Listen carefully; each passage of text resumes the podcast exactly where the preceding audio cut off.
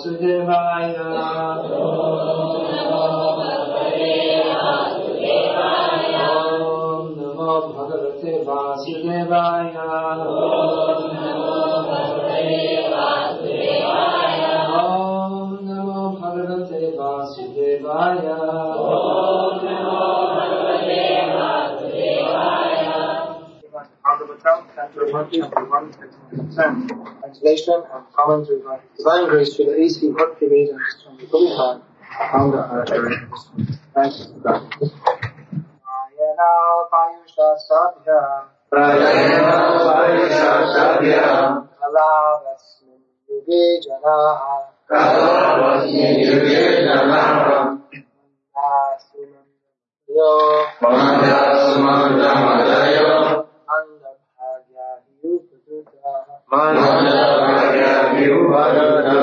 Sanskrit is so flowing. Most European languages there's some stress on different syllables. Sanskrit is just a flow. Andabhagya I'm just reading through Prabhupada's lectures and so many times Prabhupada is correcting the pronunciation. Most of the devotees to do it.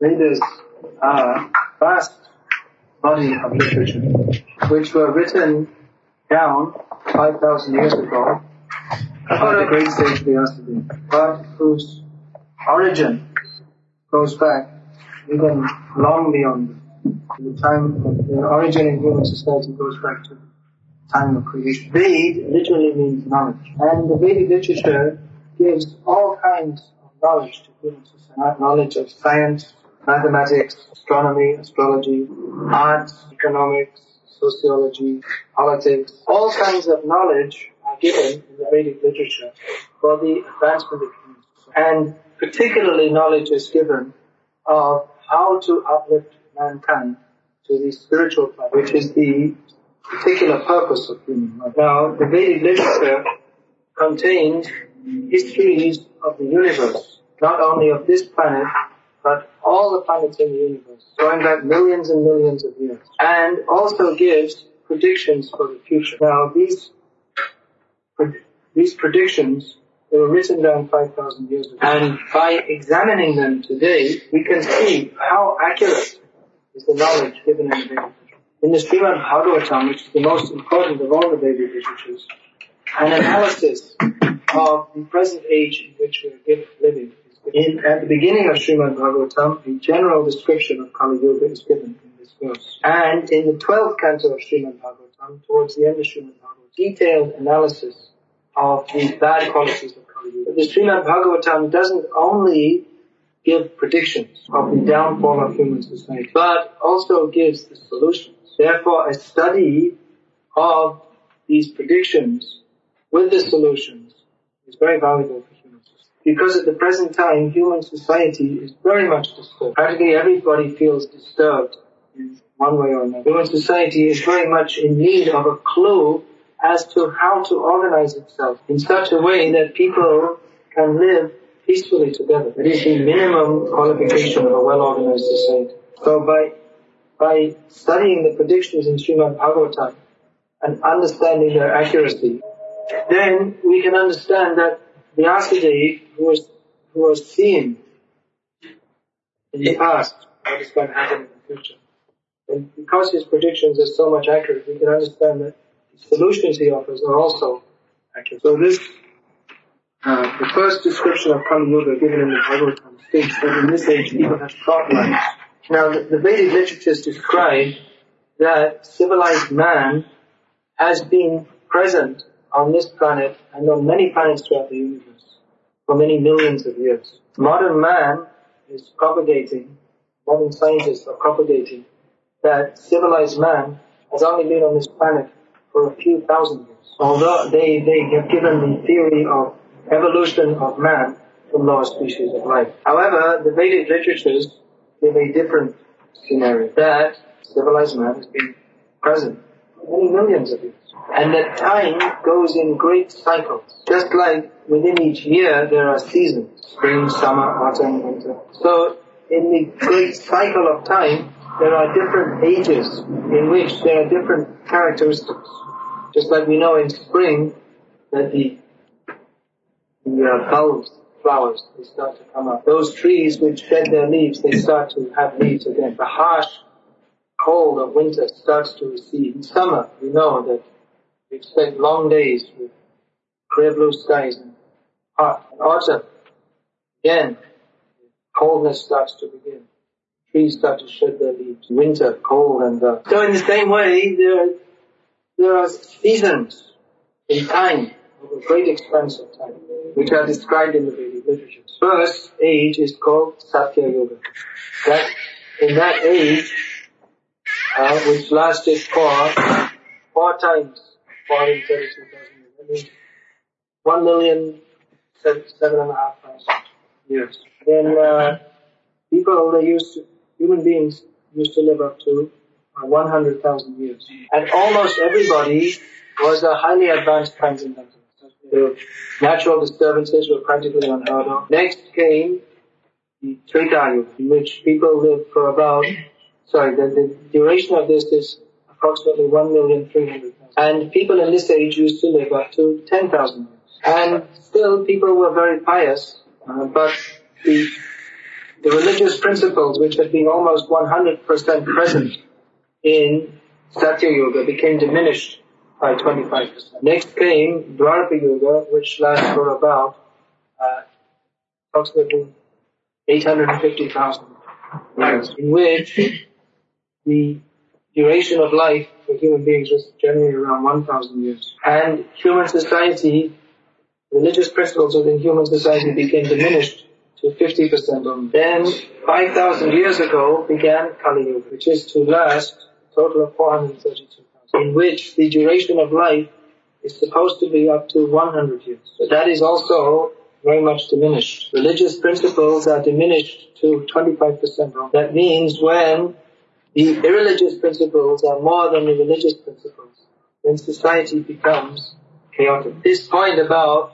short life expectancy, we can see that many people die very young. It's not uncommon for people of age 30 to have a heart attack, 30, 40 young men. In this country, so many people die young. And what to speak of so many deaths by accidents, road accidents, plane crashes. Although actually according to statistics that were released in Britain recently, there are more people suffer from accidents at home than on the roads. Even the home is very dangerous, such as, for instance, electric shocks or, oh.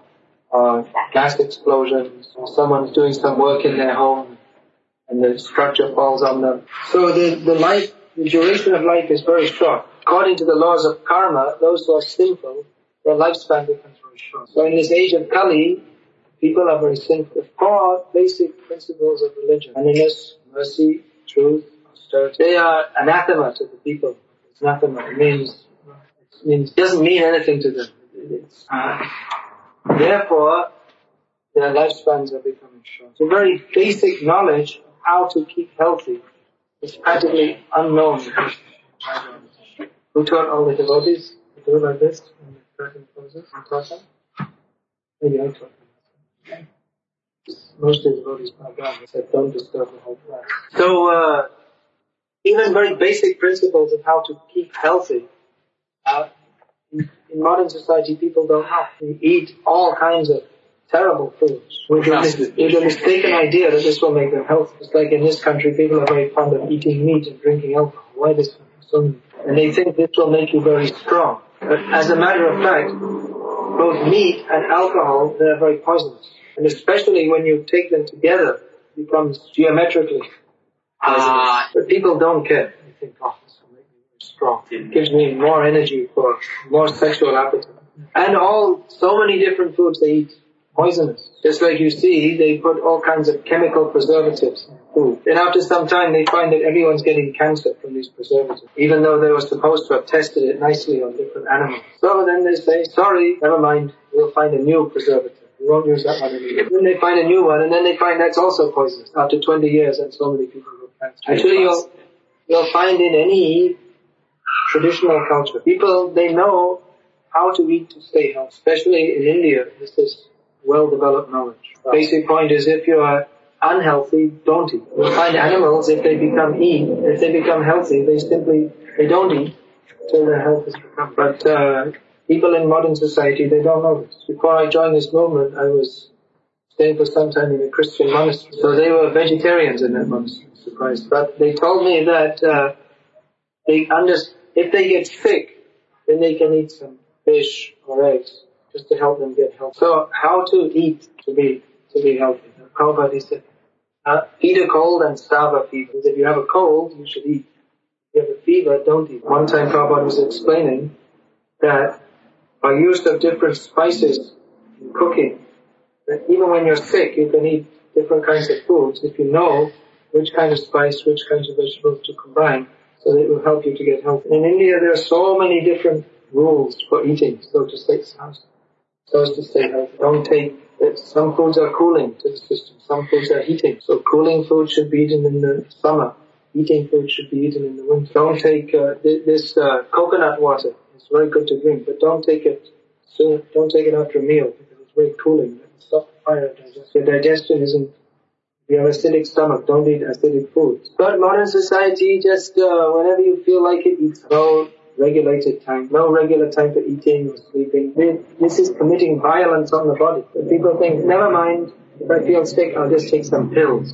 So this, uh, the pill has some immediate effect. But in the long term, the combination of ingesting all these chemicals combined with irregular lifestyle, wrong foods, it makes people's whole systems. Uh, modern scientists are very proud that we have cured so many diseases. Modern society has created so many diseases. Like we find so many people are suffering from uh, gastric ulcers caused by anxiety, irregular life, lifestyle, and wrong foods. So many people suffer from high blood pressure, so much mental disturbance. In England, last time I there, they told me that one in three people in England, uh, in the course of their life, they need some psychiatric treatment. So people, they're unhappy, their lives are short. Here Prabhupada has given different reasons for, uh, for bad health. How the vitality of your energy is taken away. Overeating, over sense gratification. This is very prominent in the Western countries especially. The, the senses are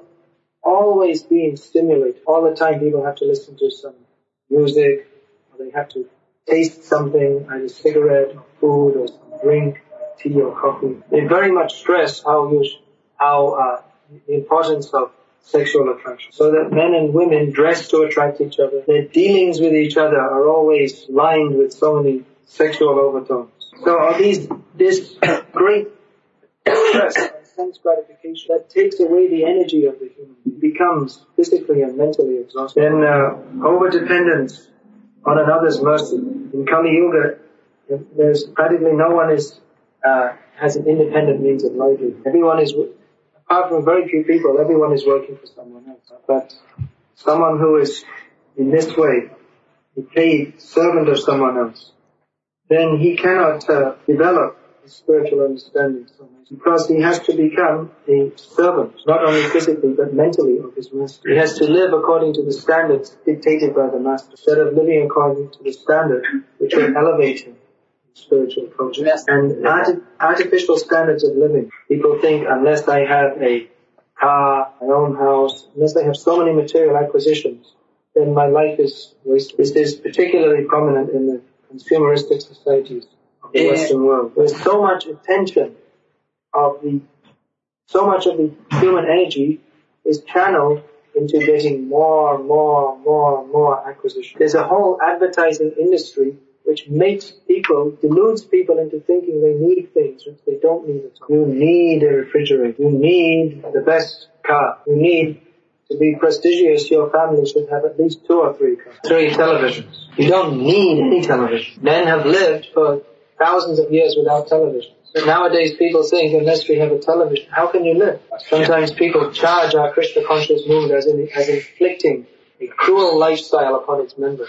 And one of the evidences is that the members are not allowed to watch television. people think that this is the, this is how you should live as a human being, but actually they have no idea how one should live. Their whole the whole way of life is set up so that people will simply be disturbed in their mind. Therefore, people live very unhappy, short lives, uh, harassing others and being harassed by others. People are very selfish. They They think, what is my personal interest? Even in family life, many times the parents, they don't much care for the children and the children hardly care at all for the parents. Someone may be married for so many years with several children and then out of total selfishness, he decides that, well, I don't like my wife anymore. My young secretary is much better looking.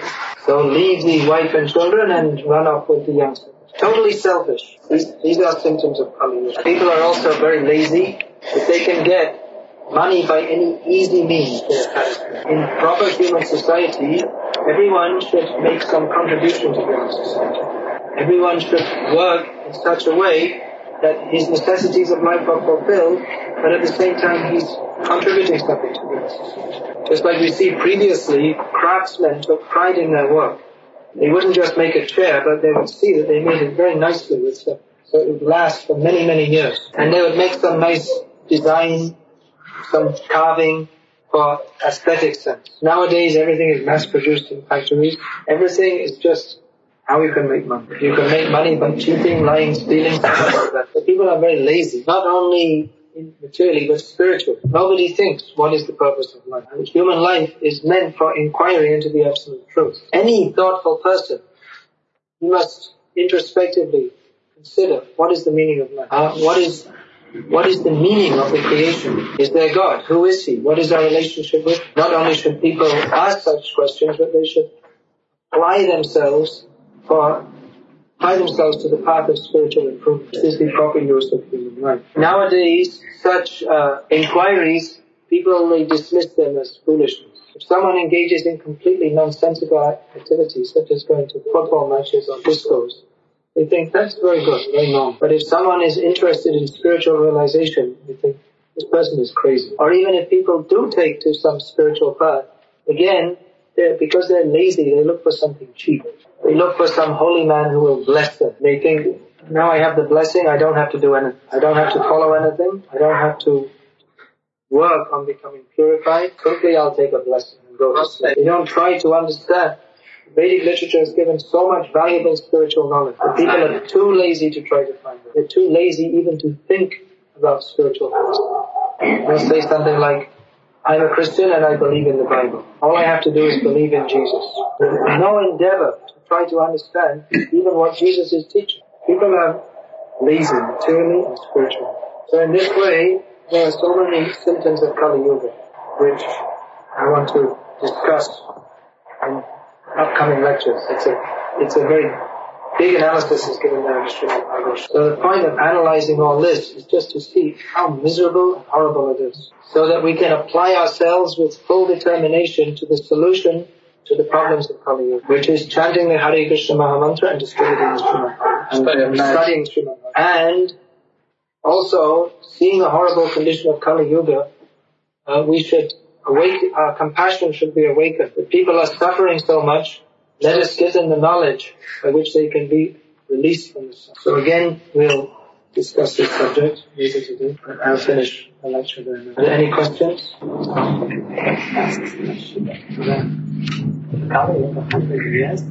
Is within like uh, the space, the time are compressed. Well, Prabhupada always used to say that, that every living being lives for a hundred years. Said even the ant lives for a hundred years of his own time. Prabhupada sometimes used to speak about different kinds, there's one kind of bug in India that is born after sunset. So he has his childhood, his youth, his marriage, his old age, and his death all before sunrise. So he's thinking, I'm living a very long, happy life, and we are laughing. What a short life he's living. But if, from the position of Lord Brahma looking down, us also, we're, if Lord Brahma is to watch any jiva like us, we're going one body to another, to another, to another, jumping from body to body. We're thinking we're leading a long life. I am now 78 years old. Very old man, someone may be. But, uh, from the point, from the point of view of Brahma, he just blinked his eyes. And he was born and died in the same time. There's the story in Srimad Bhagavatam, 9th canto of uh, Kakudmi, who's the father of Revati. So he, thought, my, well, my daughter is uh, very qualified. Let me go to Lord Brahma. He knows everything that's going on in the universe.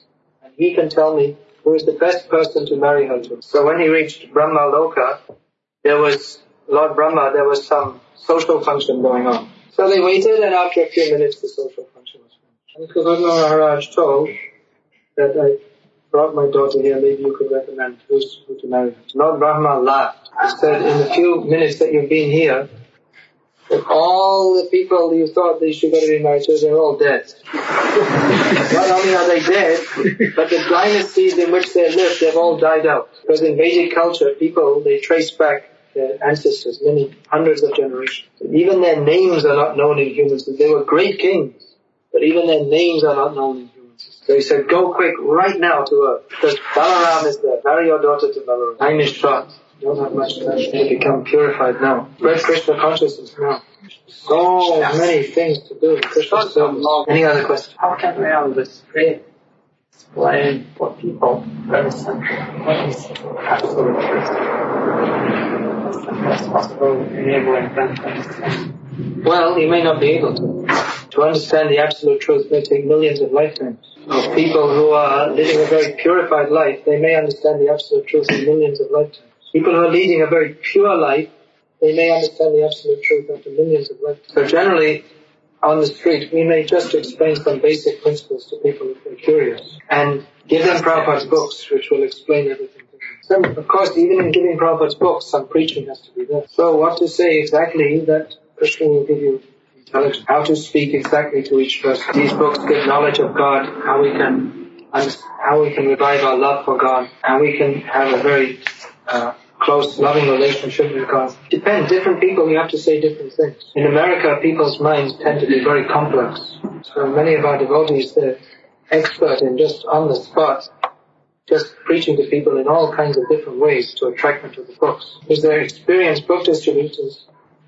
They, Krishna gives them the intelligence exactly how to preach to different people.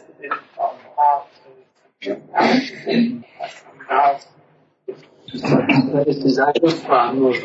We should feel. This is so wonderful. I'm getting the opportunity to serve Krishna. Krishna is so kind to me. We're not impersonal, that we're trying to crush feelings.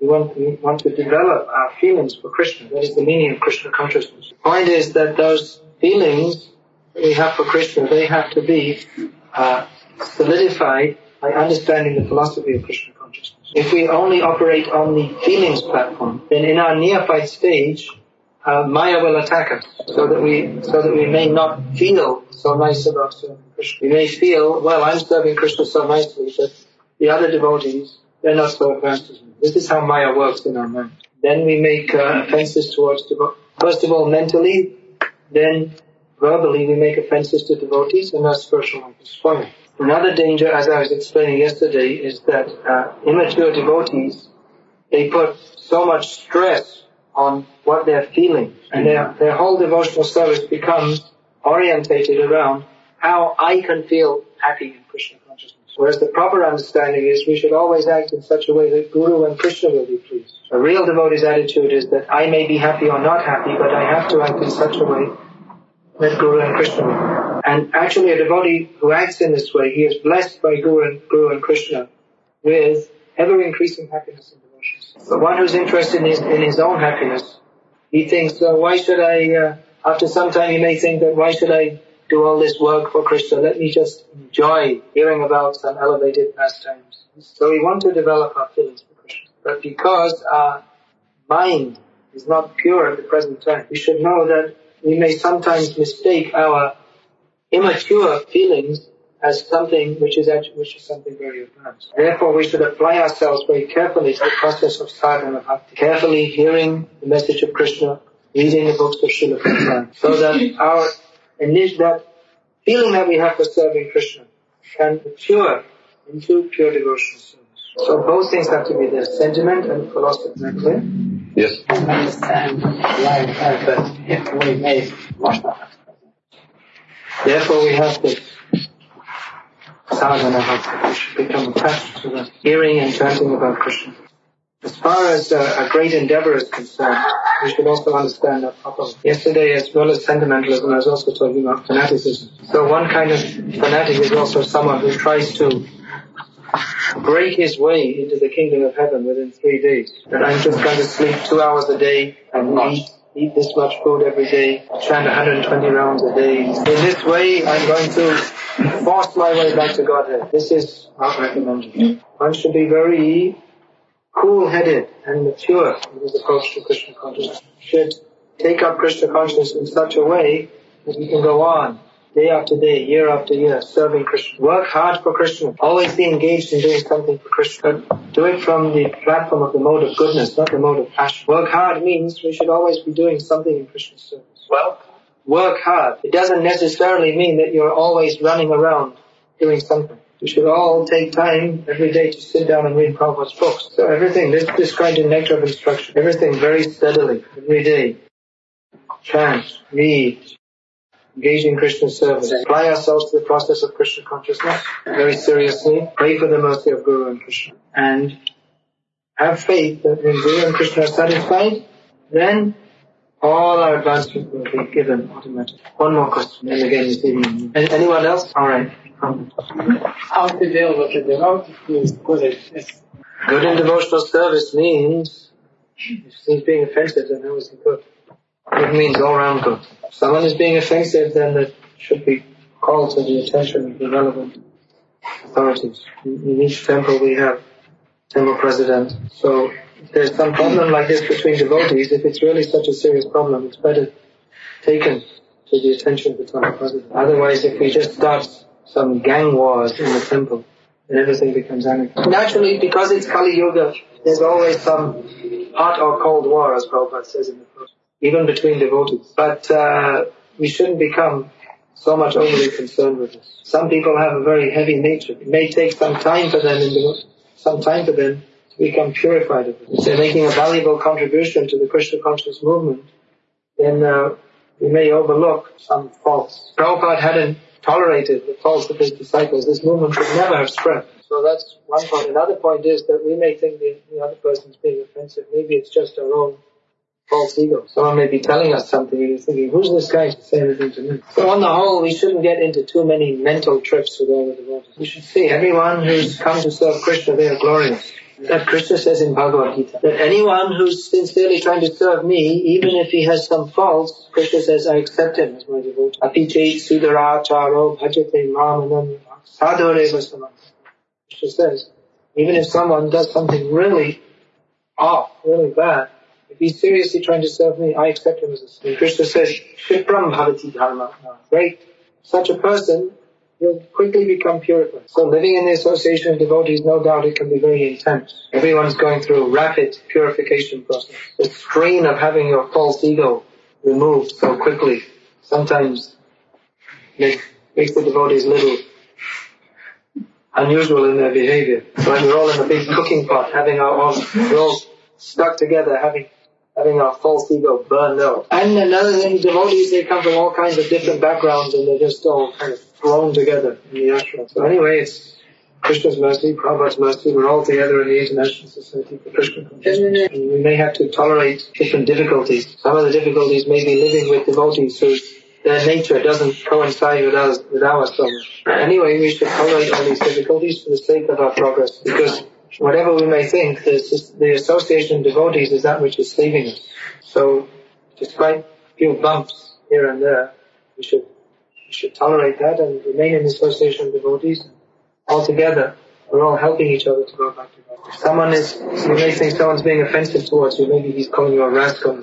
But instead of thinking he's offensive, you can think, oh, he's so kind, he's telling me what's my actual position. Purify. Alright, so we'll finish there, and again this evening.